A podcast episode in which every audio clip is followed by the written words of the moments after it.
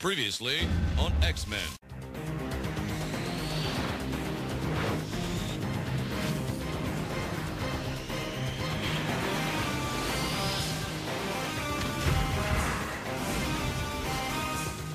And welcome back. Uh, thank you guys so much for tuning in. I appreciate your patience. I know we've been out for a couple weeks, um, but we're back and we are talking, surprisingly enough, our first individual X Men episode. Um, we're talking Jean Grey, one of the original mutants, uh, one of the first class, and the timing couldn't be better because obviously we have Dark Phoenix coming out June 7th here um, in the near future, and we are talking the mutant that is Jean Grey, aka also the Phoenix. Uh, so it's a great episode, and we definitely appreciate you guys tuning in. Also, just want to put it out there we have a live show uh, coming to you in Federal Way, Washington at Action City Comics June 22nd. It's going to be quite the event, and we will have plenty of postings talking about how to get there and when and what to bring. So do not miss it. And thank you guys so much for tuning in. We're excited to see you live. But in the meantime, here's the episode.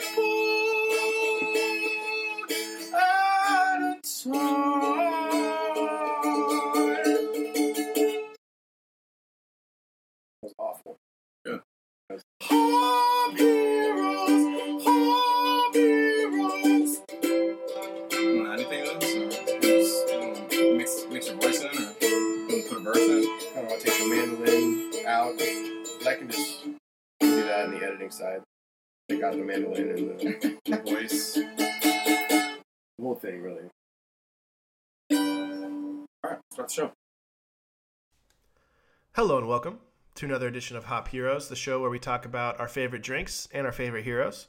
I'm your host, Jordin Erith, and with me, as always, we have talented artist and comic enthusiast, J.R. Gonzalez. Sup, everyone? What's good, son? And then we got my boy Z Killer. What's up, Zach Barlow? How you living? Hey, hey, hey, hey, hey, hey. I'm good. I'm getting ready to go in today. Uh oh. Yeah. I got I got a lot to say, but I think I'll I'll wait until uh, we get to it. To those seven listeners on the edge of their seats, buckle up. Yeah. Out of the 15 that listen, the 7 that are on the edge of their seat. Buckle up. the other ones that chose the wrong podcast, you're in for a treat as well. Um, so Memorial Day weekend, happy Memorial Day, everybody. We're Thanks, we're you too. uh, in the midst of memoriam. I think that's a word.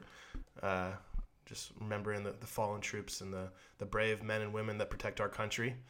Um, you guys done anything fun to celebrate this weekend? Uh, not really. Just hung out. I went to we went comic book shopping a little bit. Found some like classic comic books that I've been looking for. Some amazing Spider-Man stuff. So, Where at? um, uh, went to this place called Hill of Comics in Auburn. I don't usually shop there, and they have like a lot of um. like Doug has like a lot of like almost everything, but he has nothing but like old stuff, you know. So I only bought like two comics or something. Try not to buy comics anywhere else besides Action City, but I was gonna say. Yeah, no, but um, Anna and I just drove by there, and we're just like, hey, let's just check it out. You know, let's do something on Sunday. So we're like, let's go check out those, uh, see what they got. And it's a nice store and everything, but um, it, it just had. If you're looking for like older stuff, they've got it. Like they had an amazing Spider-Man 300. They had three of them there. They had a graded one, and then they had two that were um, not uh, um, hard graded, like in the blocks. You know. Mhm. And so, but that's kind of what they have. You know, you walk into Action City and they got like statues and current and older stuff. They just don't have a lot of older, older stuff or stuff like that. So, but they have a lot of more variants, which are nicer. But yeah, it's fun. It's just something different. We haven't done that, you know, gone in another comic book store for years. So, cool. Nice. So that's Nice. where to go if you want the vintage. yeah. Good to know. What about you, Zach? You do anything cool? Uh, I went golfing yesterday. No, nice. Oh, Played how was a- pla- that? played around to 18. I actually shot the best I've ever shot in my whole entire life. Really? I, I don't know what it was, bro. Like I got a Bang energy drink before I went golfing, and I've never drank those. It has like BCAA amino acids or some shit.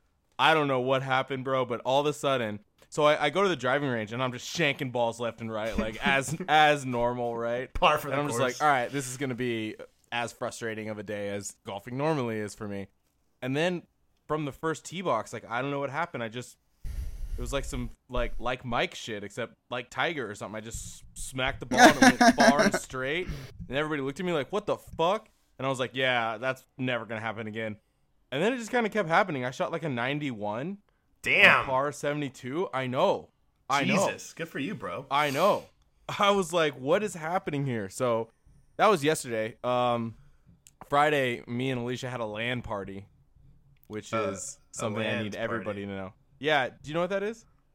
Uh, It's called a local air. It's it's it's it's nerd code for local area network.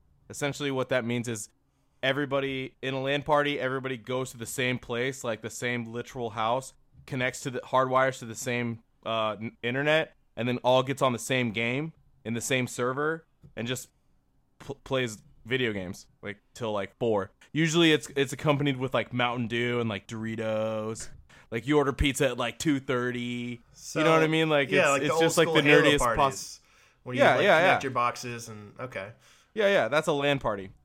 But uh, since since I I built this computer, um, I had Mark over here and Alicia next to me and Mark, and all three of us were connected with my buddy Cody, and all four of us were uh, playing Overwatch till like four in the morning, That sounds like a good time, man. That's like Yeah, the good old days, dude. just drinking beers and playing Overwatch till like four, bro. It was actually pretty fun. That's a throwback right there. I think we played probably fifty games and won like three.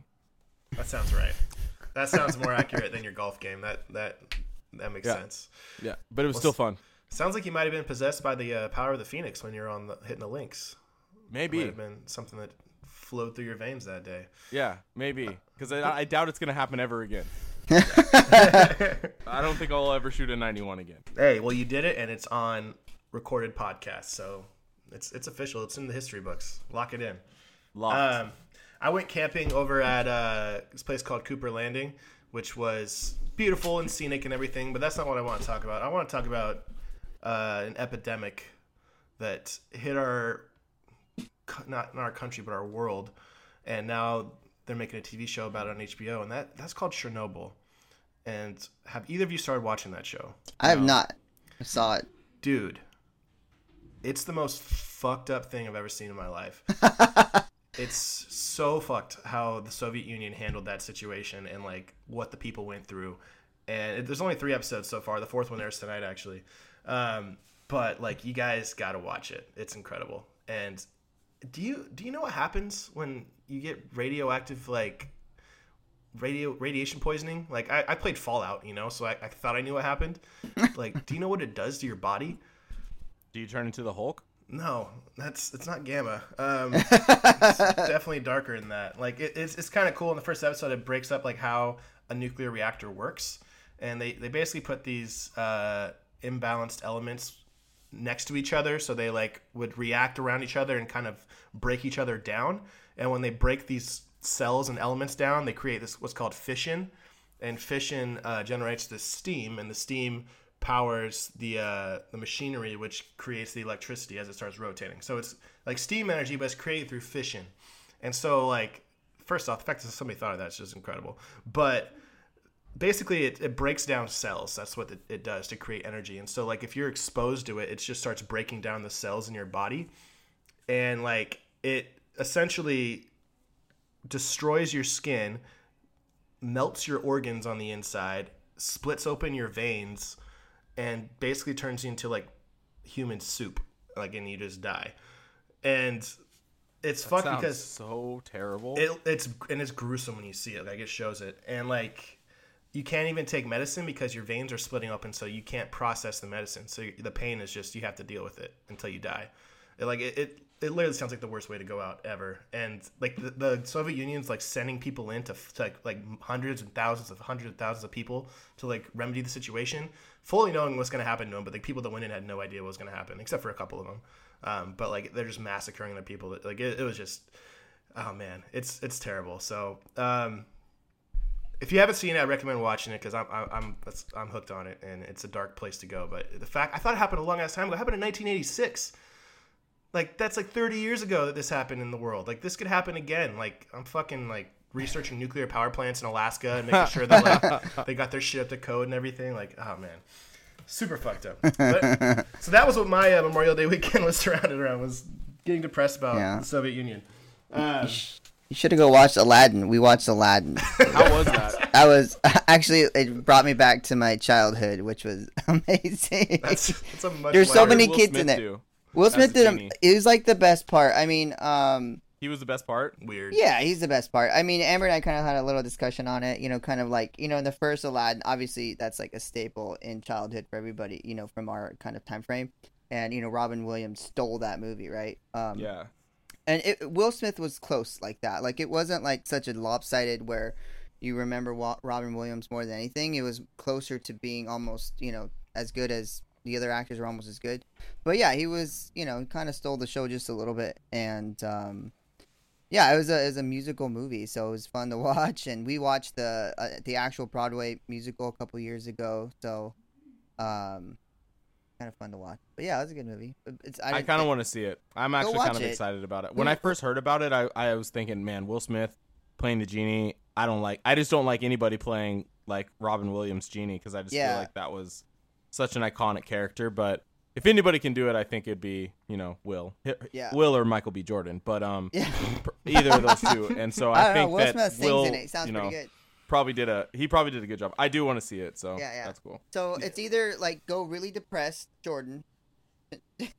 It's or- good as well. It's, it, is, it is depressing. I'm- It'll I'm- be I'm good, or guys. go have a go laugh and smile because there's kids in there dancing and during the songs and um and enjoy one of those movies. So I did want to watch that um show you're talking about. Is it like a documentary or is it like a No, TV it's it's a TV show. So basically, Oh, okay. the the main guy in the very opening scene, he hangs himself after he Oh. records all these tapes because he was like witnessing, and he was the scientist they had on board to like diagnose what happened and how to fix it.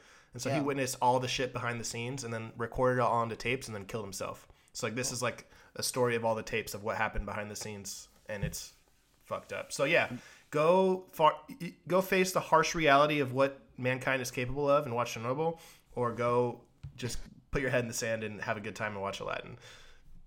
Head in the sand. No, Or one or two.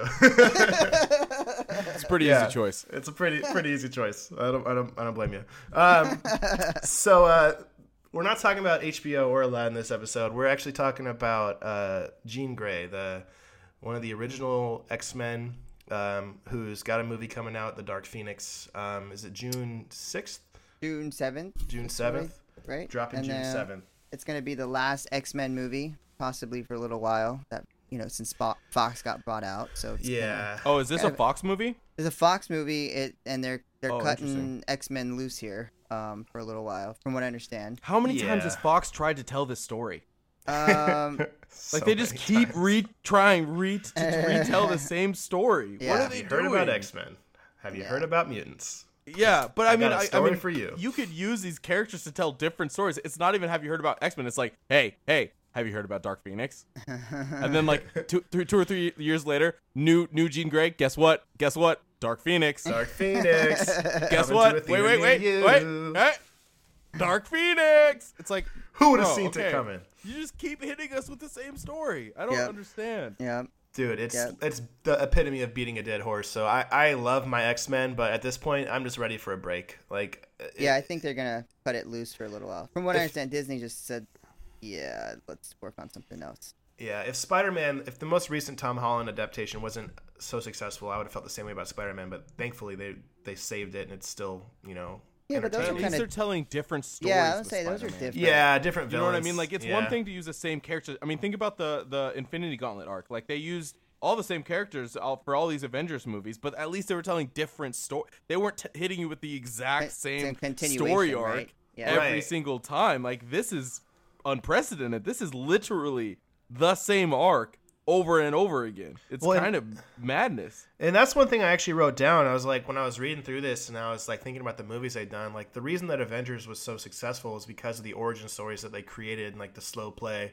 and they got you bought into every individual, and then they combined them into a team. Like if they were to do origin stories for the X Men as individuals and then create them to a team, like you'd be so much more bought into the approach. But like throwing them all in at the same time, like you just you're not that bought into any individual besides Hugh Jackman because he is crazy. And they um, also gave Hugh Jackman like they wrote Hugh Jackman to be like the goat of the story. Right. They gave him the most screen time. They gave him the most dialogue. They gave him the most scenes. And so, you know, of course, you're going to follow Hugh Jackman as Wolverine. But I agree. I feel like the rest of the characters are, end up really just becoming like B characters to like Hugh Jackman's Wolverine, who was Yeah. like the main star. as he should have been. 'Cause I Yes. sense a little bit of bitterness coming from Zach there, but I feel like Well, they, they I'm made not. the right choice I'm, there. I'm not bitter, bro. I'm just saying, like, like I think all three of us can agree. Well, actually, I, I don't know. Maybe we can't agree, but I think that they Fox has goofed the X Men up. They're, they're ha- they haven't handled the X Men well at all at any point of them owning the rights to make movies about the X Men. That's what I think, and I think one of the reasons for that is because all of a sudden they made Wolverine a god out of nowhere which doesn't make a ton of sense. I know JR's a, a fan of Wolverine, and so is Jordin. So I might be in the minority here. And I'm not even I'm not, not a, hu- a I'm not a huge fan of Wolverine. I just like giving Love you Wolverine. shit because I love love story. But the thing is, is that He he's, he's cool, but he's not a god. And um, they just shit all over my boy Cyclops. Like, why did they do that? why did they do that? I don't under, like. All of a sudden, Cyclops is like the biggest bitch this side of the Mississippi. Like, no, he's the leader of the X Men. There's a reason why they have him lead. And Why? he died, right? That's In so the last perfect. stand. Why do you died. make him such a whimpering little girl? He gets murked like the first 15 minutes of Last Stand. I know, he's That barely in is why it's the best X Men movie of all. Even who them. they casted as him, like, there's just like he's just like such Hey, a nerd. Like, hey. He's actually a handsome man, and he's he's great. So Yeah. he's great in Sex Drive. I can't remember his name. Come on, it was a great era. I mean, they all wore boot boot cut jeans back then. I mean, it was all you know. They all wore leather jackets. you know, you know the, the That's Jr's takeaway. Is they're you know they you know it's, they're, Come they're on, denim and they're leather. they're leather. their their boot cut denim jeans and their leather jackets. It was a great time. I they mean, did my they did my boy Cyclops so dirty, bro. if this is your first episode listening to us, uh, a Jr. bases his um, level of fandom on how their ass looks in pants, and B, uh, Zach has a man crush on Cyclops for no apparent reason. Um, all right, so now that we're all caught up on where where we're at, uh, Team Gambit, uh, we're gonna be drinking a drink that is fitting for the Cyclops or Cyclops. God bless fucking America. Yes. Phoenix episode, episode. uh, that we are doing here. So uh, what we're drinking here is called an Aperol Spritz, and um, it's got a little a, a reddish orange color to it. When you mix it's a liqueur, prosecco, and club soda mixed with an orange peel. So I, I haven't tasted it yet. Zach's been sipping on it um, since we started. So you've already tasted it, Zach. I have. What, what are your thoughts, bro? Um, well, it's a little bit bitter. Like my feelings towards this X Men saga. Um, it's it's it's orange, like it, it's a it's orange flavored. I don't get a ton of the prosecco. I don't know. I looked up a recipe and tried to stick pretty close to the recipe, as in, I think it said three parts prosecco, two parts Aperol, one part club soda, and then and then an orange. Yeah. Um, the Aperol I think is like the the overwhelmingly kind of heavy flavor, and it's got a bitterness to it, to me. Like it's, but it's not like IPA bitter because, you know, for some reason I think IPAs are are refreshing. I, a lot of people think they're bitter, but to me that like little bite on the back of my my palate, like it's like a ah type of feeling. This bitterness is like closer to the front of my mouth, and it's kind of like a um like an earthy type of type of taste like uh i don't know i I- um i don't know like what i can even compare it to that's bitter but It's hard to put your finger on. i don't love it i'll tell you that Yeah. i definitely don't love this bitterness this bitterness is very it's very forward and overpowering um it's almost like imagine if you took an orange peel and just started eating the orange peel like the actual orange peel not the orange itself but the peel yeah. that that's like the bitterness kind of and and it's not my favorite um but it looks pretty I That's how fancy. I, that's how I feel about Jean Grey. She's not my favorite, but she looks good. Um, so I agree with you. There is an earthiness to you that's really it's really hard to put your finger on it. And I'm gonna break down what's what goes into it. Maybe this will kind of um, you know put that light bulb. Um, so it's Aperol. The uh, the liqueur that's in it, it's eleven percent. Um, so a light a light liqueur. Uh, it comes from the Campari Group. It was originated in uh, Padua, Italy, in 1919. Um, it was an Italian aperitif, which uh, is basically a drink that you want to have before or after a meal. So it's kind of like an appetizer or a dessert. Uh, it was made um, of three herbs. There's a gentian, which is like a rich blue flower that they you grind down the root, and that kind of can come out into a flavor. Um, rhubarb, which um, obviously is the Tacoma Rainiers mascot, uh, rhubarb the reindeer. And then uh, cinchona, which is I think that's how you pronounce it. It's a red flower indigenous to Western South America. So there's two different flowers, and then uh, rhubarb. So it's got a lot of herbs um, ground up in it. And I think that, at least Do you think me, that they color it too, or do you think those herbs like give it its natural color? uh, well, the chin, this, so the gentian's rich blue, and I think that the root is where they get the power from. So I don't think this comes from the flower. Um, but the the uh, cinchona is a red flower. So if they use any coloring, it'd be from that. But the but like this looks straight like melted red Jolly Rancher. So I I might they might add some coloring to it. Um, it just seems so like vibrant. yeah, yeah, it sticks out. It would be cool if it was naturally colored that way. That would be pretty impressive. Yeah, absolutely. And it's uh yeah, colored with uh FDC yellow number 6 and FDC red number 40. All right. Nope. So Mm, all right. very very natural flavorings and Yeah. coloring in there. um, Okay. so I think that the rhubarb might be that earthiness that's really sticking. I mean, obviously I don't know what the other ones taste like, so I've never had them, but I've had rhubarb before and it seems because it seems kind of familiar the taste, but hard to pinpoint. While you while you enjoy that drink, I, I do have a beef I want to pick with you, Jordin. Uh-oh. On your Twitter, actually Instagram, you posted a video of a mountain in water saying that never in your life have you lived somewhere where you could drive a couple hours out of the city and be at the water in the mountains in a place so beautiful. I did Help me that. unpack that for you. I did say that. So Unpack that for me because that is not true. CJ uh, voiced his, his opinion on that as well. Um, Elise and I had a conversation about it last night. so uh, there's two things to that statement. Um, one, a key word in that was to be isolated, which is very hard to do in Washington.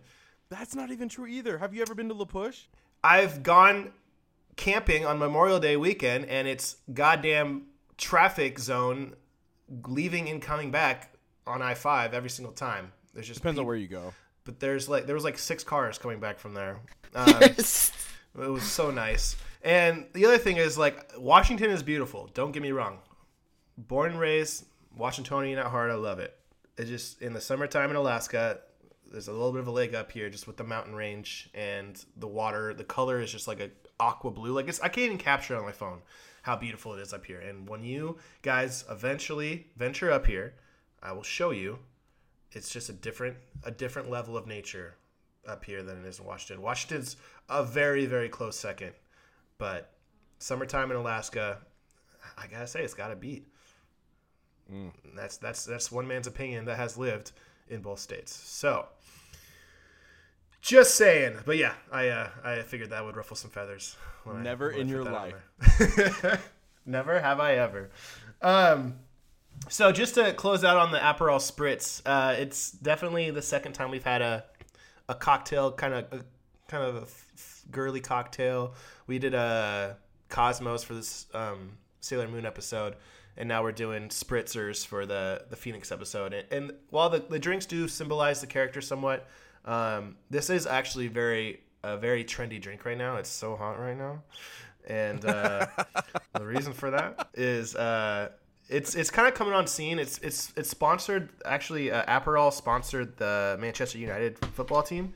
Oh, wow. Uh, from 2014 to 2017, so that, that was their kind of like first big promotion. They also sponsored uh, MotoGP, the motocross. So they're kind of putting their name out there. And then um, I'm not sure how caught up you guys are on Real Housewives of Beverly Hills, but Teddi Mellencamp uh, announced this as her go-to drink. So now it's all over the. What does that say? What does that say about a person if this is their go-to drink? Let's do a quick analysis. Get put your Jean Grey hat on and, and go into their their psyche. Well, My name is Zach, and Aperol spritzes are my go-to drink. What does what do you now know about me, Jordin Gray? that sounds like a, a very powerful mutant. Um, What I would guess is that it's very low calorie. Um, it's just champagne, club soda, and a little liqueur.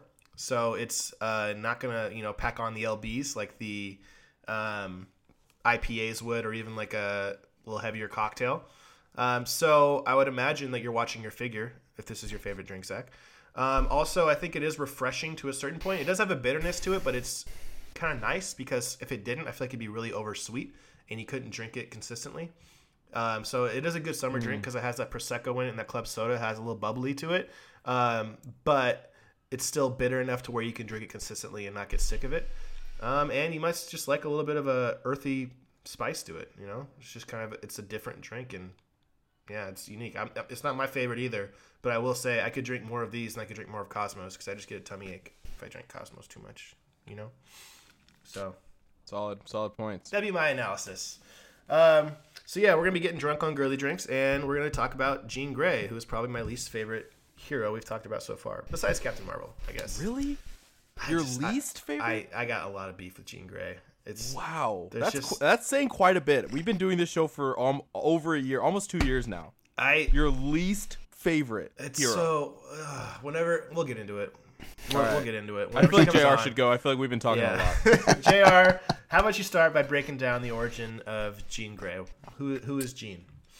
Uh, Jean Grey was brought to the pages of comic book history in X Men number one by our beloved god of comics, Stan Lee and uh, Jack Kirby. Drink that. And I think to me, um, Jean Grey was was brought to be like the because it was even mentioned that she's like the caring and nurturing one out of the group. You know that, and this was like 1963 when she got brought. So that I mean, you're talking early 60s, right out of the 50s. That wholesome family. You know, women aren't exactly at the forefront of anything, and um, big at this time. And I think she was there to be that that that mother figure, maybe. You know, in a house of of hooligans and mutants that had superpowers and um so yeah she was kind of one of these characters that seemed to always be in the background Was she you know, a mother a figure time. or the love interest? Because I feel like everybody kind of had a thing for her while she Well- was in the house. if you're in if you think about it from like a perspective of like people in the house yeah she was like the the most beautiful woman in the house she was best friends with Storm. Yeah, but storm who scored? Who scored it? um Bro, everybody got a piece of that. So move dude, Jean Grey sucks. there he is. This is my. All right, go ahead. Uh, no no you're right she did get everybody got i mean Jean, Everybody Jean Grey got- is um, everybody got on. she, she, you know, she comes back to life quite often. She got, she killed herself a couple times. Comes back, has a new love interest. Uh, Mastermind got a got a nice little piece of that. You know, in the Dark Phoenix saga. That wasn't. That wasn't like. mu- Cut me off a, a uh, piece of that. That wasn't mutual though. Yeah, I That mean, doesn't really count. I mean, that's that's That like was creeper that was a, vibes. a I comic. mean, that was a if we're saga based on rape, If we're gonna dude. talk character issues here, I mean, we got to talk about. I mean, Cyclops and Emma Frost. I mean, okay, we're getting we're getting way ahead of our Yeah, I mean, but the, I- I- if we're gonna throw that out there, I mean, she, they literally had mind sex, and that's you know. okay, guys. Okay. So let's First of all, Cyclops is a great is a great guy. I He made a have couple mistakes. I have notes But right here. hold it against him. and there's two big stars that conclude Cyclops is a fuck boy. That's what I have written in my Cyclops notes. Cyclops is not a After reading all this, But we are getting so Cyclops far off topic right now. Let me tell you how much of a fuckboy he is. No, I'm He's not. kidding. He's not a fuckboy. He's definitely a okay. fuckboy. Jr. What do you think the the comic story is that this new Dark Phoenix movie is gonna try to follow or at least use as like a baseline? Whoa, whoa, whoa. we don't even know. We haven't talked about like Jean Grey's powers or anything. Okay, so let's let me let me read through my little synopsis here um, that I Okay. got going. Um, let's see. So obviously we're talking about Phoenix and Dark Phoenix, which is the what's coming to happen in the movie. And anybody who doesn't know the Phoenix Force, which is what's inhibiting Jean Grey, it's a mass uh, ma- a manifestation of the universal force of life and passion, which is quoted all over. If anybody's ever read anything, um, risen from the void between um, the states of being and the spawn of the universe. So it's um, it's kind of like this um, it's crazy the Big god. Bang, right? Yeah, it's just like exactly like the Big Bang that came to life with like hands and feet and eyes, you know, and it it, it manifest, you know, goes through like a, a um, kind of like a life cycle, and and in fact, there's like a, a love affair between the Phoenix Force and Odin. You know what I mean? So you're talking like celestial type of being here. Um, that doesn't always have the great interest at mind. It always it kind of has that Thanos kind of thought, you know, like you know what what it's kind of like almost a robotic thought process. You know what I mean? Like if I eliminate these people, this would be because this will be for the greater good. Um, a lot of times, So it's calculated. I thought it was more like emotionally charged. it, it, it's emotionally charged, but it's more like like if I if I eliminate you know these individuals, you know, because but the anger takes over. That's where kind of Jean Grey comes in. Um, Yeah, Jean Grey like gives it the emotion. Yeah, and then that's when gives it it in. starts to get kind Yeah, of like right. like, by itself, it's very cerebral, but then Mm. Jean Grey's emotion taints it, and then she, that's how she be she moves from the Phoenix to Dark Phoenix based on Jean Grey's emotion. But So isn't there- Jean like the only host that can actually like maintain the power of it and keep it like? I think she's the she's extent? definitely the most the most pop the most um like the she's the first one that came to real but you know there's all there's all kinds of life forces that you know have taken it uh in in newer issues and newer comic books um the Phoenix Force takes over the X Men and this is one of the great story arcs I think we're gonna do this for sure is X Men versus Avengers and where Cyclops actually Mhm. controls the Phoenix Force with three other X uh mutants which is uh Namor um the White Crane the Emma Frost and uh, Magneto, and they take over and they become basically assholes. But they have to fight the Avengers. Um, so they eventually that yeah that that Phoenix Force it gets kind of controlled. But Jean Grey is the, the first one, um, and so and just real quick the the Phoenix Force what it does it's kind of like a, a protector um to the M'Kraan crystal and we're not going to get into the M'Kraan crystal because there's so much but basically it's a door to uh, the multi-universe, right? Which is kind of like the thread of life and all that kind of stuff we've seen in, in past books. And um, if anybody has watched the, the the latest Voltron, you know, animated series, the ending where the threads of life get broken up, basically that's what the M'Kraan crystal is. Opens up to moni- multiple universes. Um, but let's. Uh, I'm gonna read what I got going on here. Um, but the Dark Phoenix was created, or the Phoenix was created by a guy named Chris Claremont. Um, and for me, Jean Grey has always been kind of an awkward character. She always been a character in the back in the background, never a superhero to save the day, if you will. You know, she's kind of always been that like, hey, I can, I have these Omega powers, but I think I'll just move this pot over to to block the view. You know what I mean? Or I think I'll just I have a question about that. yeah. Omega power. So she's an Omega power mutant. Now, is she Omega power without the Phoenix Force or with the Phoenix Force? with the Phoenix Force, So without the Phoenix Force, is she Omega powered? right? but she's kind of always No, had I'm, this. I'm asking. Oh, sorry. She is no. She does not have the. She's not an Omega Force without. She's just kind of like Professor Xavier, like a grade five. If you watch uh, the X Men Last Stand, you Yeah. know she's up there. You know she's not Okay. like Magneto's like a grade five. Um, but Omega, you're talking like godlike. You know, super powered with the Like Dark Cyclops. Phoenix. The Um, Cyclops is not. But isn't like Iceman three. Omega? Iceman Ex- is. Yes, and that's the the child of Jean Grey and Cyclops. He's Iceman? X-Men. No, Oh. Iceman, not No, X-Man. uh, I think he becomes something of that similar. Doesn't something like, he's super strong too? Yeah, I remember when we did our draft, he was one of our orange cards. Yeah, he's super powered. Um, but let's see. But with her telepath, telepathic and telenetic, uh, telenetic abilities, was the perfect target target for the, the Phoenix Force because she was able. Um, when she was in the books, she was trying to save one of her friends from a like who got hit by a car, and it kind of Mhm. connected her. Right, she was trying to bring that person back to life with her powers, and the dark, the dark, or the Phoenix was like, "Hey, something's going on here." So they kind of like, uh, yeah, alerted the Phoenix like the yeah, power and it that she brought had. it to her, which I think in the book, um, in the new movies, because in the uh, original movies, she kind of was born with that power, and uh, Professor Xavier kind of blocked it from leaping out, which was completely different, which is Yes. not right. So she there was psionic barriers within her head though, wasn't there, to to Yes, protect the- her from the Phoenix Force taking Right. over? That was not created by Professor X though. No, I think that was just uh, like it was dormant. Like it wasn't. It was maybe like something to protect herself. Um, so like a self defense. yes, and Okay.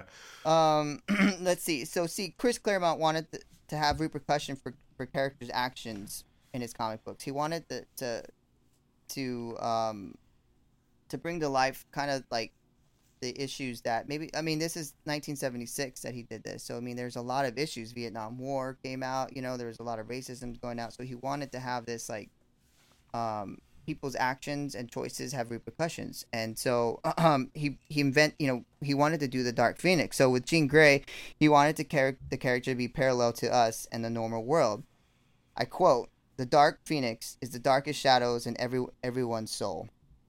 Um, and so all and all he wanted for and all Jean Grey ever wanted to do was do the right thing. But for whatever reason, if if you read the Dark Phoenix saga, she kind of always did the she kind of always made the wrong choices. You know what I mean? She when she wanted to save people's lives, she went to the superpower um and used the Phoenix, right? Which is kind of like you don't tap into that unless you know that, you know, you're going to turn into something evil. And she did that. In the movie you're going to see her, you know, protect the X-Men from like what is that like a, a sun sun uh sunbeam or whatever you know a sun solar um and in the ship and so she kind of did what they did in the fantastic four where she held protected them you know and so in the dark phoenix arises the phoenix arises from there so Yeah, and that and so this is where I get confused and I get continuously confused hmm as we move forward because it's not there a, yeah it's very confusing. A lot of this stuff is confusing. Uh, and a lot of the situations that they came to were retconned to like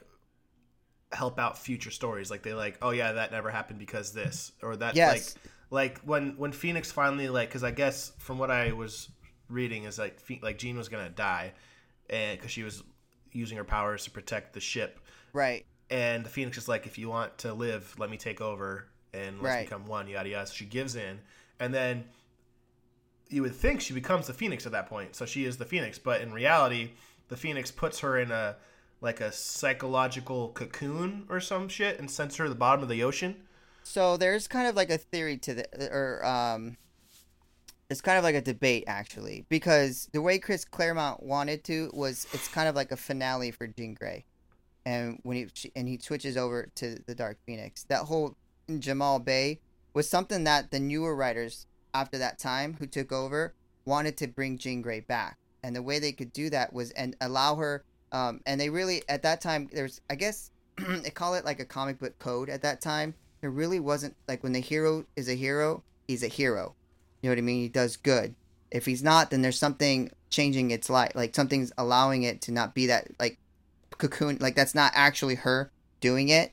Do you know what I mean? That, that, So that they protects her her- she's Right. still pure So that way she's still a hero, Right, even though she's she's, still a doing hero. shitty stuff because that wasn't her. It just looked just like her. it was a Right. clone And Yeah. Exactly. And in, in that time frame, that was kind of like the comic book code. There wasn't no anti-villain. There was no, you know, it was good versus evil. And that's kind of a different writer took it a different way. So actually, a lot of comic book readers at that time took offense to that because when they, they go through this like emotional roller coaster with Jean Grey, like how could she do this to the X-Men, right? Like, um, and which was the the Phoenix saga continues in X Men 129 through 138, which is the Dark Phoenix saga.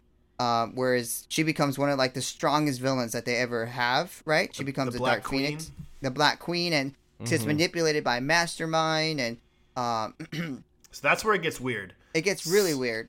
Yeah. so so mastermind is, is jason wyngarde i think that's his name Yeah, and I think he was in like the first um X Men, like the, when they rebooted the series, and he, you know, the first class with Yeah. Kevin Bacon. I think that was that same guy, right? no that's that's sebastian shaw Oh, Sebastian Stan, but it's the Hellfire Club.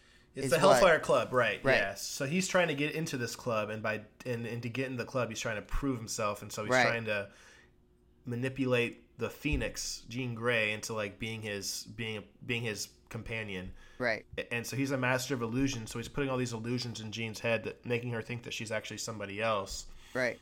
And in like a for, like an ancient time where him and her were a couple. So basically, manipulates her into like loving him and like Yeah, he's like uh, an illusionist, so he creates this Yeah. illusion that she just falls into, which is kind of an up and down story because you know she's. But isn't supposed- she like an Omega level like That's psychic? what I was saying. She's an Omega, but Like she's the strongest psychic in the universe, and But she if just she gets like didn't see it coming, I this dude? guess maybe it was. Yeah, know. I guess at this time he was trying to create like she wasn't quite yet the Dark Phoenix. She had, you know, she had been fighting um you know, cuz if you read the Phoenix Saga, she's hardly even in it. I mean, there's a lot of distraction. The X-Men are fighting, you know, Juggernaut and they're fighting you know, uh, they're in Ireland on vacation, and they're, you know, they're not really like Jean Grey barely comes in at all. I mean, she's like in a hospital bed, you know, for the most Yeah. part, and then she gets an apartment in New York with her her friend, and then she fights, you know, um, like uh, Fights uh, the sun, the sun god. the Sun Guy, yeah, Sun God, and What's, he's like what's a his name? um, Ra? fire- I don't know. No, it's he. He's That's the He's the- god. I, I, know what forgot his name. about. It's, Anyways, it's, it's a sun guy. Yeah, we he's basically what Silver Surfer was, the uh celestial or Oh. the the the guide to um Galactus. We kind of he's not even very significant because we can't remember his name. yeah, I, I But, got nothing. It's not um, Sunfire. no, but she fights him, and uh that was kind of proof that she does have these powers that she could be strong. You know, strong enough to be like Omega, and which was supposed to be letting you know leading into like her future as you know Jean Grey, the Dark Phoenix. So Yeah, so I mean, during this path, like you're saying, like uh, a hero doesn't make these kind of decisions that she was making, or does the kind of things that she was doing, and even though she was under the power spell of both the Mhm. Phoenix and Mastermind, she did some messed up stuff. I mean, uh, she murked all the X Men. Like they all Yep. tried to fight her. She murked them, and in the comic, it said that's when she like cut the last tether that was linking her to being Jean Grey. Now she's ultimately the Dark Phoenix because she's Right. defeated all no her more Jean Grey. and then she was like hungry for more energy so she opens a stargate and shoots into another galaxy and envelops an entire star and like just absorbs all of its energy which destroys 11 orbiting planets with like millions and millions of life forms on it and then just flies right back and like she just like murked an entire life like galaxy just Is she the strongest character in Marvel ever? Um, no, I did watch this video about who can defeat, you know, Jean Grey, and there, there's Logan. some Because she ends up killing Logan. Galactus, doesn't she? wolverine say Wolverine in X Men Last Stand kills her. Um, it's just eye roll. um, so there- Actually, in the comics, Logan murks her like seven different times, because she like he like finds her at one point and she's like kill me, and he like kills her, and the Phoenix like when the Phoenix is still in her, and he like she like brings him back and he kills her again. Like he ends up killing her like ten different times, right? Like it's like cuts of him killing her, and her and the Phoenix bring her back, and the Phoenix is like, you want to keep going with this? Like we can go with this all day. So like Yeah. G- Jean dies like so many times. she like, does. It's ridiculous. Yeah, they weren't even gonna bring her back, you know, at all. Like Marvel wasn't gonna bring her back, but um, obviously a lot of these writers brought her back, and she's come back a couple times, and she's, I mean, she's barely in the in the in the comics these days. So I mean, it's not an, like I don't know what's going on with because she sucks. why they didn't bring her in. She did lose a lot of popularity. Um, but I'll, I'll name a couple that were on that list to who can defeat Phoenix, you know, or Jean Grey, the Dark Phoenix. Um, they actually had Thanos on there. If he uh, if he had the gauntlet, you know, he could just snap the, the Phoenix out of there. Well, anybody with the gauntlet could defeat. her. Yeah. Um, they had um, Franklin Reed, which is uh, Reed Richards and Storm, Susan Storm, you know, from the Fantastic Four son. He Isn't actually he crea- paralyzed? no, he creates universes. I thought he was like, Uh, in a wheelchair for some reason. And Hmm. so he they, Franklin Reed. yeah, He was one of the options for our draft, our four Yeah. horseman draft. If you So haven't heard he's- our horseman draft, go back to our uh, early episodes. Yep. So we'll go through there. Um, and uh, so there, there are some characters that can that can defeat her. You know, via Phoenix. Uh, Odin, obviously, when Odin was like, right now, um, in the comics, kind of like in the movie, he kind of like is a shell of himself. But in his heyday, when he had the Odin power, um, he can take her, and that's where that relationship came in. So there's, you know, there's there's some characters out there that can definitely take her on. Short Uh, list though. Yeah, very short list. So What about uh, Legion? Is he on that list? He's not on that list. What about X Man? X Man is on that list. Is X Man Nate Gray? Is that who X Man is? I don't think so. Isn't Nate Gray? Um, no, that's what's Cable's name? Cable's Nathan Gray. So this is Gray. another thing I want to talk about because as confusing as Jean's storyline is, because she continues to die and then they make clones of her and everything, her family tree is even more ridiculous because she's got kids with multiple different people in different universes. Yeah, Usually different it revolves, universes. It revolves around Cyclops. So like all he's good for is being a st- sperm donor. Hey, he's a stud. Uh, He's an S donor, as in So- from Frasier. Yeah, so Cable is Nathan Gray, and I believe Nate Gray is the son of. So Cable, I believe, is the son of Jean Grey and, and Cyclops, and then Nate Gray is the son of Madelyne Pryor and Cyclops, who was Jean Grey's clone. And he actually is like Cable, but he doesn't have the uh, that organic m- mechanical virus or whatever the Cable has. Right. He doesn't have that, so he's basically all of Cable without the downside. Huh. So he's just ridiculous. Right. And then there's Hope Summers, who I think is, I don't know. I was gonna ask you who who is Jean Grey's kid? Who's Madelyne Pryor's kid? Who is who? There's so many. I haven't looked into it that often. There's so much. I mean, I'll be honest. I know it's so freaking hard to It's follow. a lot, and um, I mean, Cable is the most famous one out of their kids. But all we can say is that Cyclops was a whore, and He's a because- fuck boy. That's why. Yeah, he has this so many kids. Hey guys, hey guys, come on. No, Come so He had what? kids. So in, he had Pryor, kids in the future. He had kids in the past. He had kids in multi-universe. I mean, mistresses, fucking. He, his life was threatened most of his entire existence. He thought he was gonna die. Like, what are you gonna Oh do if you if you're you're not promised tomorrow? You signed up and for you that, have to go bro. to battle and you have to risk your life day in and day out. You might as well just get it in one time Okay. before you go. So if you go and join the military, last time. there's it just no so loyalty. that he lived through a lot of those battles if you and he got it in often. If you that's not his fault. the He was military, thinking it might be his last day. so every Navy SEAL can just go and be have infidelity is not a problem because their life is on the line. No, no, you gotta you gotta go through battles like Cyclops. Like if you work a nine to five in some office, you're I said fine. Navy bro. SEALs, dude. Oh, Navy SEAls? Yeah, for sure. Go go go go ham. Go ahead. Go ham. If you're in battles, yours. your life's on the line, dog. I understand. How?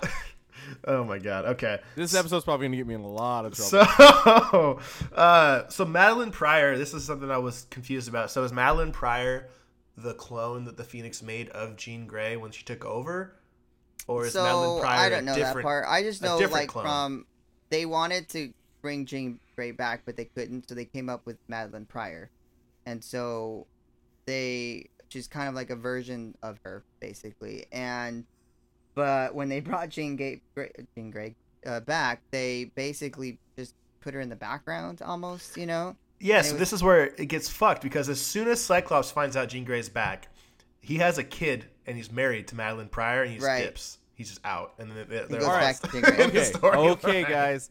Think about it though. You're in love with Jean Grey. You're in love with a certain person. You think that person is the person you're with. Then you turn you wake up one day and you realize, "Oh wait, this person is actually just a clone. You're not even the real person and this is the real person over here."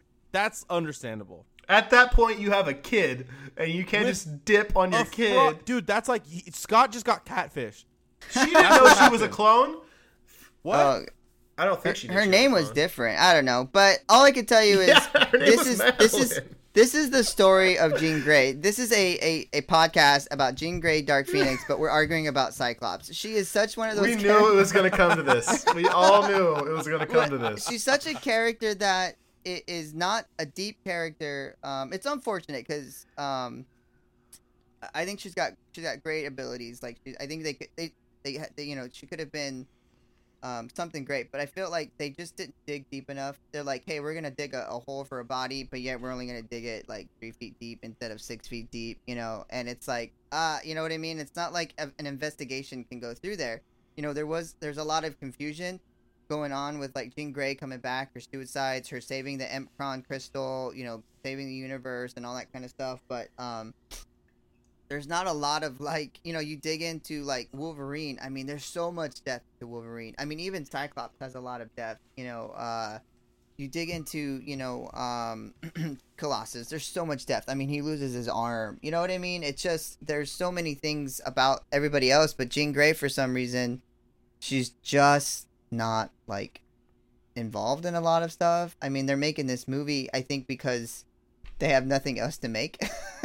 like you guys saying, they're what are they going to make another X Men movie? You know, I mean, um, so I Well, think I- it, I think it's a big problem for sure.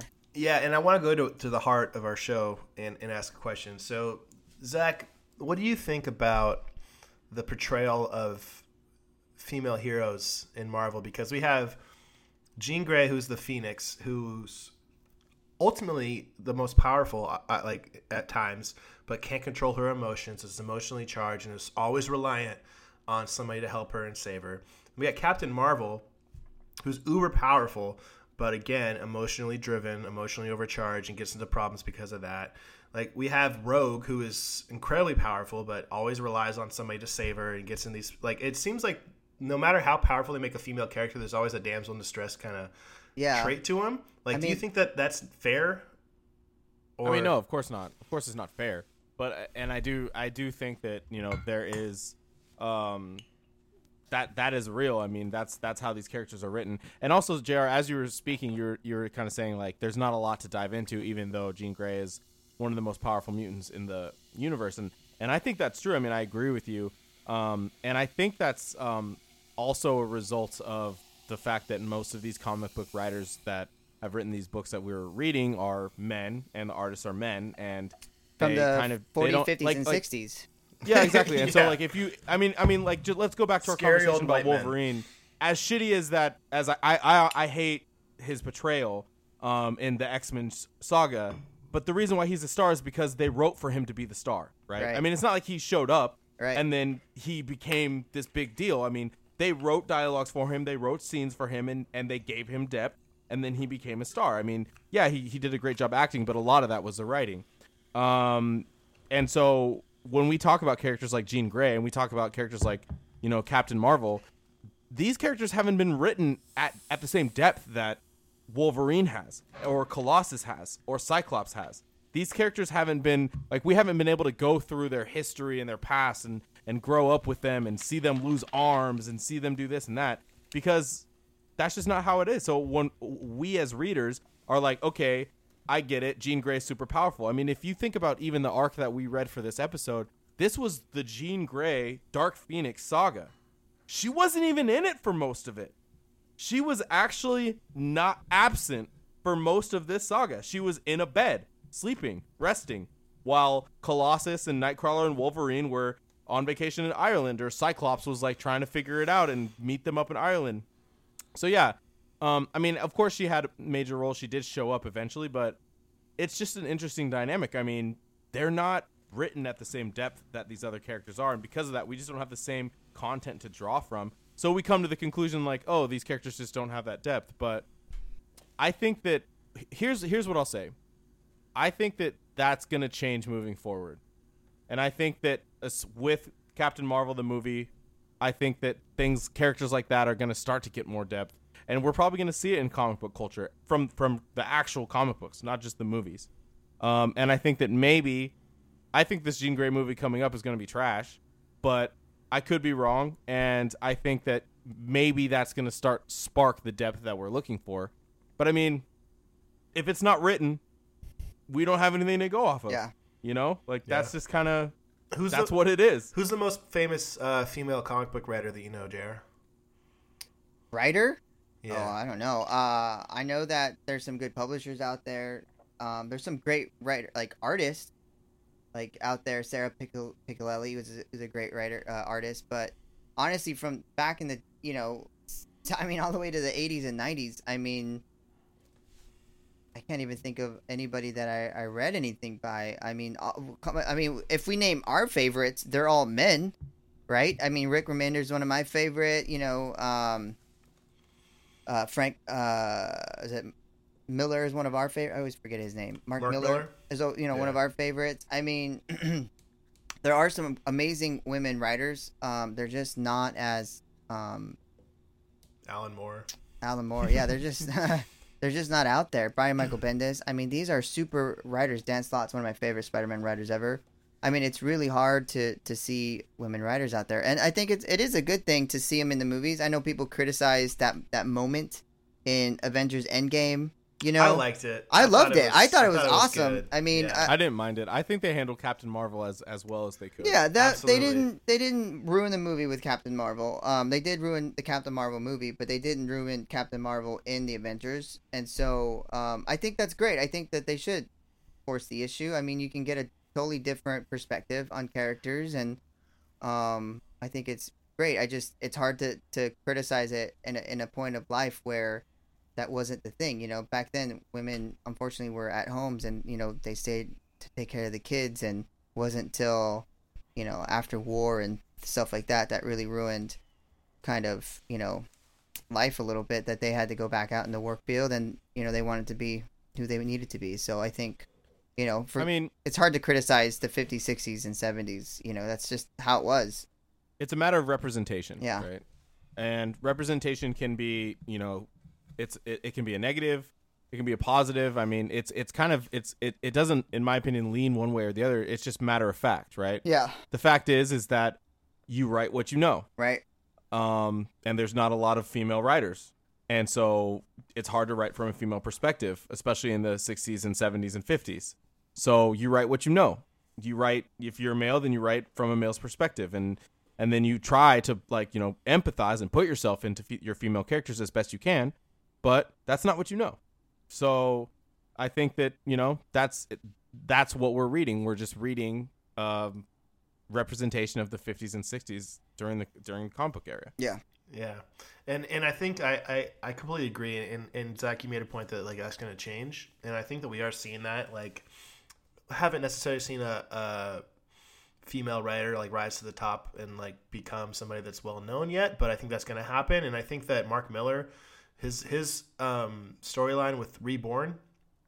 Um, was a female lead, and he I think I did a fantastic job with that. I mean, we all love that story That's true. and I think that Saga has a has a lot of strong female characters in it that are I think that have depth and have some great point of view. So Image Comics is like we've already talked about how they're ahead of the curve and, and they're they're changing the game, but I think that that's just another level that they're on um, from a you know a female perspective is just coming um, and being a prominent prominent aspect of it. So definitely think that it's coming, and I think that that's a big reason like we don't like these characters or we're not buying these characters because yeah. It's written by these old dusty farts that Yeah, I didn't grow up that way. I, I grew up with uh with girls in the household, and you know there was I had three sisters, and I have five sisters, bro. jeez, I mean I grew Five up. sisters, a mom and a grandma. That's how I grew up. Yeah, and so there's no there's no So, yeah, it's true. I, Yeah, I was like bro. five. That's Seven. not counting. Seven, seven females, dog. Yeah. Yeah. I mean, I I have. I mean, and my sisters are strong, strong women. You know, so it's not like, and my wife's a strong woman, so it's not like, you know, we're not used to those things. You know what I mean? I mean, that's why I think when we do read them, we're like, what the heck is this going on? You know, like the Captain Marvel was a really big hit because you had this super, super, super powerful person, and yet she can't. She gets really angry and she throws a tantrum, and you're like, I don't think a a, a regular powerful woman in in our our day and age would throw a tantrum. I think she'd outsmart you and get her Yeah. way. so, um, it is it is what it is. I mean, it is an interesting. Um, I will tell you to to read this and trying to research it, all the parallel things. There was a time trying to understand that M'Kraan crystal and what the Phoenix did for that M'Kraan. That was like one of the hardest things I had to like learn and I'm like, I am. I had to reread, reread, and reread and listen to videos to understand exactly what their connection was, because they don't like exactly say it, other you know until you know I like oh it's like it's Guardian basically, you know what I mean? And um, there's some other Guardians like the Silver Surfer is the Guardian of it too, but um, it's it was just it was such a, a, a like a web of of conflicting stories, a web of like she how many times is she gonna die, you know. Um, is she powerful? Is Plus, she it's not like powerful? so old school. it is Like, the way the story's told. Yeah, The art style. It's just like. I mean, it, it's it's a nod to like the the you know. I mean, it's not that you know. I appreciate the old school because the old school brought us to where we are age, now. I think it- but it it's like, oof, it's kind of rough. Like I, I had, it was choppy waters for me to get through the readings for this episode, just because I just felt like it was hard for me to follow. Yeah. Like you said, there was a lot going on. The art style is like strip newspaper comic style, which is like just kind of tough for me. And um, yeah, I, and and the character didn't have a ton of depth. I mean, she was barely even in it. yeah, So yeah, and I don't the- know. There's just yeah, in the the style of writing, the the the logic back then, like th- she Jean got essentially raped by an illusionist in the mastermind, and like they pretty much said that it happened, and then. Captain Marvel essentially got raped by an alien force when she was abducted in her storyline. Like, and like it was just like, yeah, That's what happened. but like never never forcefully t- put that woman in that position. It's like it, she couldn't. She wasn't Yeah. like tricked by like a like a mind trap. You know, like the Penguin trick, like Batman, or like the the Joker trick. You know what I mean? It's like ah, the only way we can make you do what we want you to do is by Forcing you. forcing Yeah. you to give up that booty. And, And Batman was never anally penetrated Yeah. when he was mind trapped by the penguin. So it's just so Completely um, different. It is it is a weird thing to read. Um, I you know it, it, I'll be honest. It kind of what Dak was saying. It is a hard thing if you're not used to read comics and trying to read the old stuff.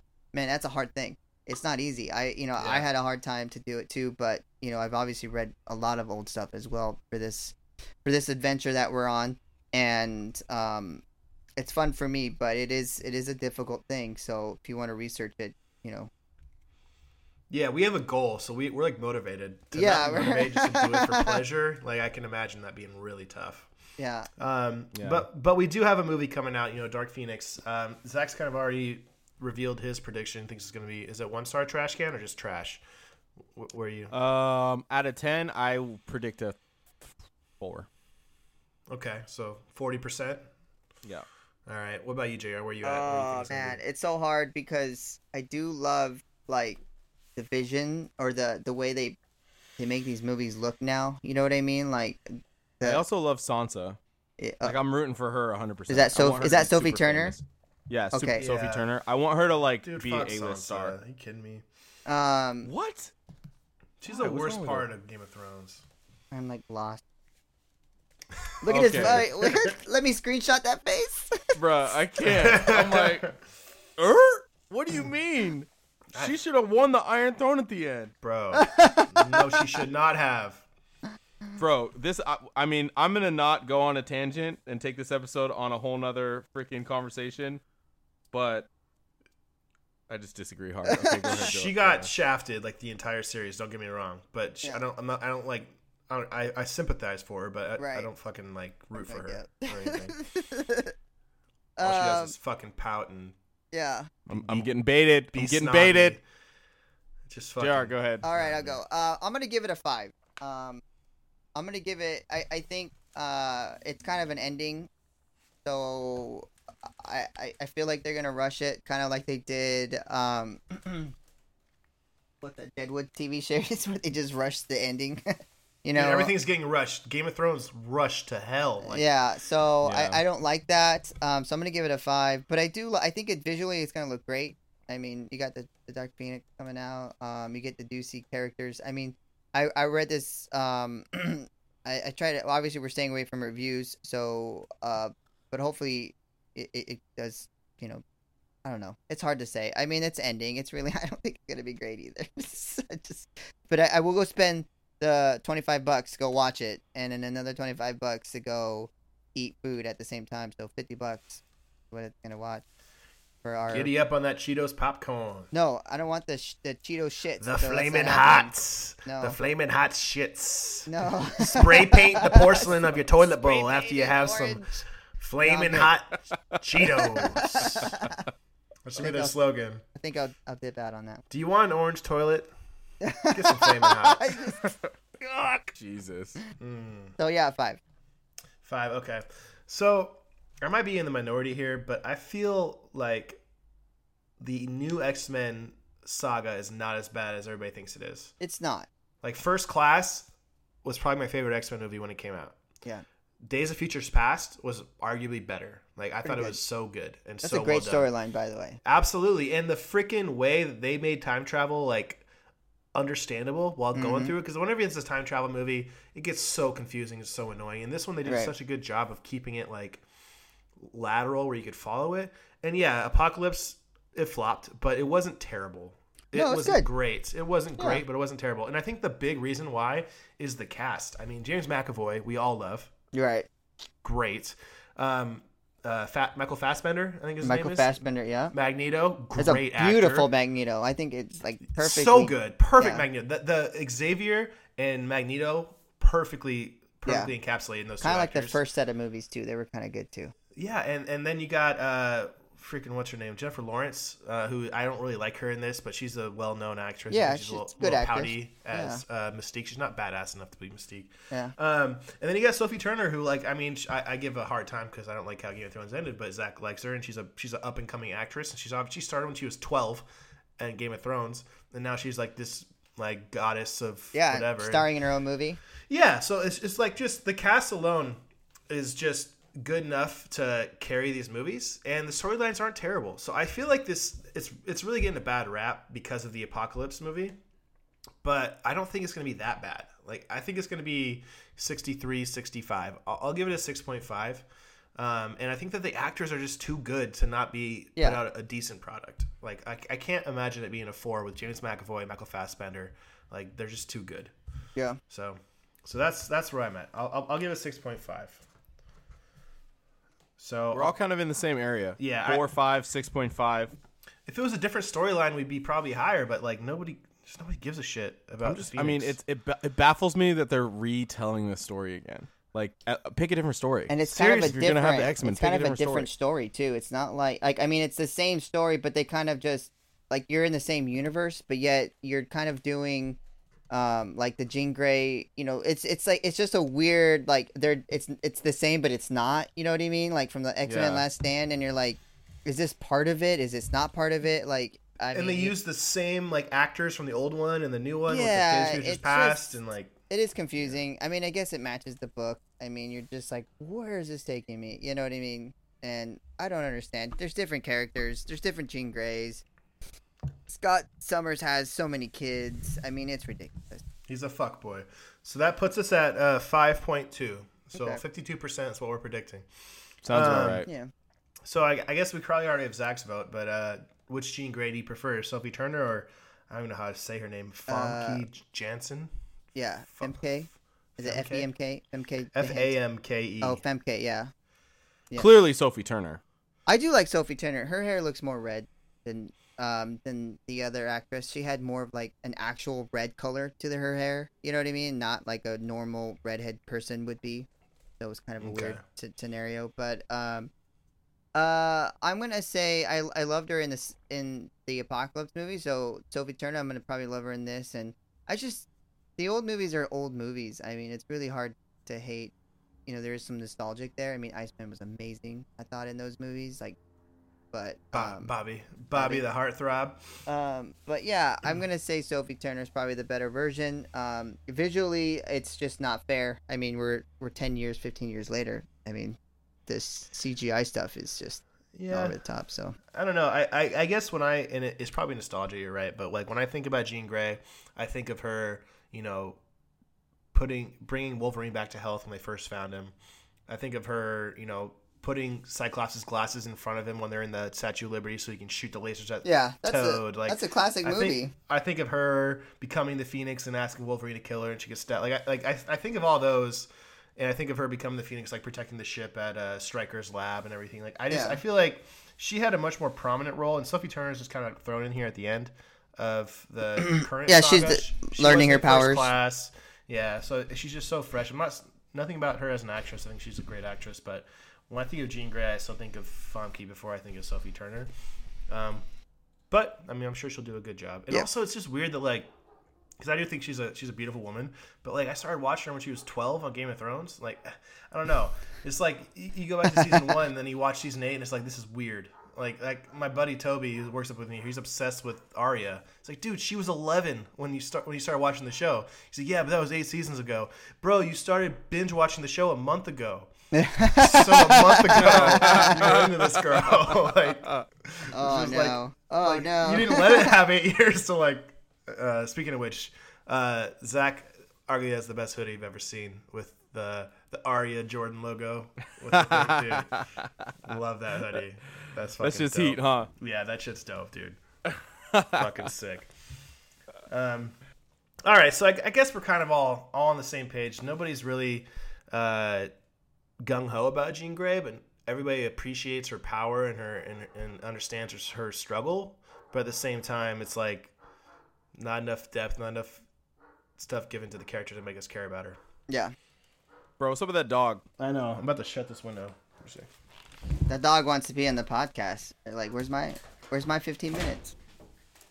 Trying trying to get famous. I know. Pup. Get Try, you trying to get you trying to get famous, pup? Sorry Alright. about that, guys. You're good.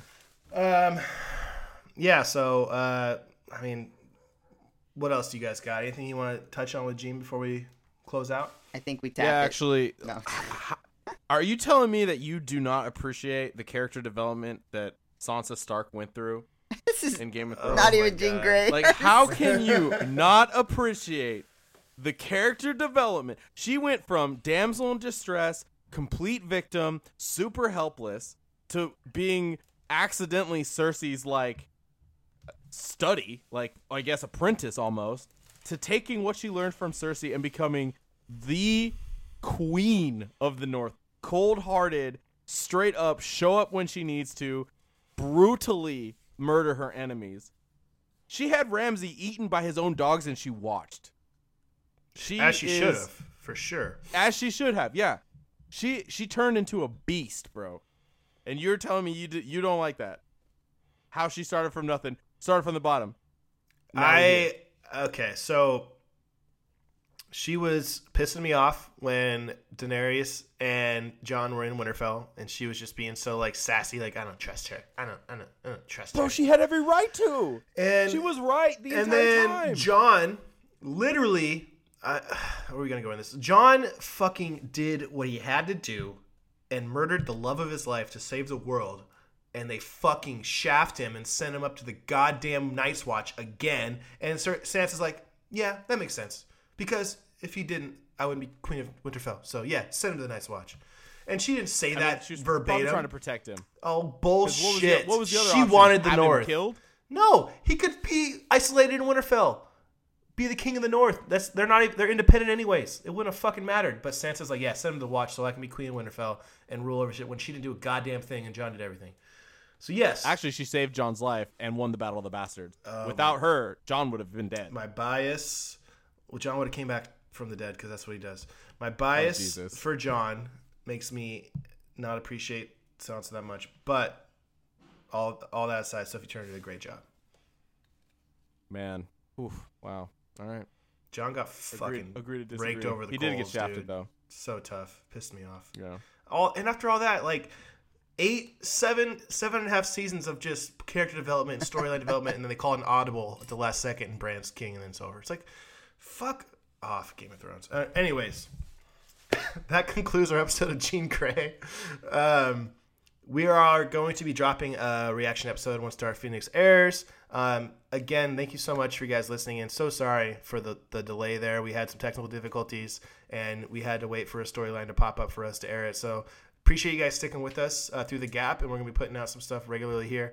Um, do you guys want to pl- um, pit, what's the word Plug. plug i was thinking plot You guys wanna plug anything before we head Um. I don't have anything to plug. I just want to say thanks to all the um, statue goers. Um, we're getting a lot of uh, likes on our statue Sundays. So if you're listening, we want to say thanks and welcome to the episodes and welcome to the show. Hopefully you stick with us. Um, so we'll be doing that every Sunday. Yeah, keep going. Lots of statue f- fans out there. Not a whole lot of alcoholics. So let's let's kind of tell your friends to drink a lot to Yeah, let's get the them involved. too. Yeah, get them drunk. Get them on board. We got we got drinks for days. Z, you got anything you want to plug? Um, just social media. See us on social media. Um, search Hop Heroes on Facebook. Um, we got all kinds of announcements and new stuff coming out all the time on that. So, peep peep game. Peep game. Spread the good word.